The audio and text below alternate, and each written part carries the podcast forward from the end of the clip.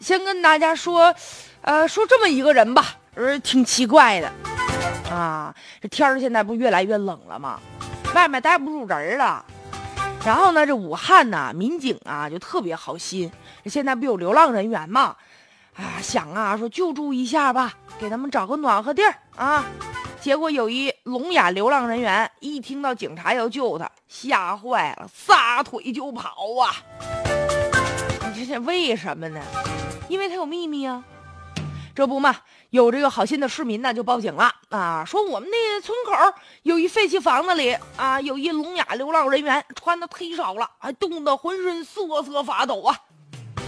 民警盛忠诚呢，就赶紧跑过去看看去吧。一看，你说这哪是房子呀？哎呀，破的四处漏风啊！他把这门一打开，哎，一人影嗖一下子就从那门后面就窜过去了，向后面山上跑啊，啪啪啪就往山上跑。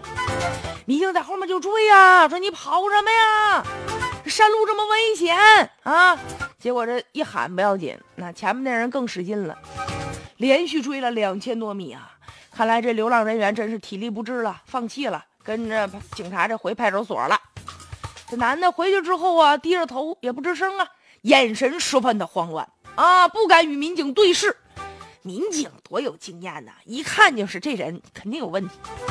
当时吧，民警还是就为了防止他感冒，他穿的少嘛，给他找点棉衣，给他端的热水。这男的逐渐就放松下来了。警察就问。你叫什么名啊？这男的不老实呢，说仨假名，你看有隐瞒吗？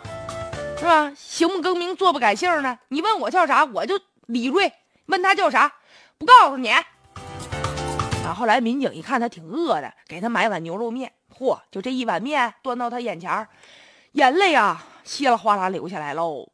啊，把这面先吃了啊，抹了抹嘴巴，说了我犯事了，八年前我杀人了。这男的姓杜，三十一岁，四川人啊。零八年那年呢，他将女朋友的父亲伤害致死之后，潜逃八年。后来靠着这双腿呀，这辗转呢，到各地去流浪去走啊，跑啊，啊，什么工棚啊、地下通道啊、山神庙啊，他全住过了。饿了就泔水桶里面找点垃圾吃啊。而且这他他不聋不哑，就不敢跟人交流，所以就就假装就是聋哑不说话呗。而且随身携带着宝贝。您知道那宝贝是啥吗？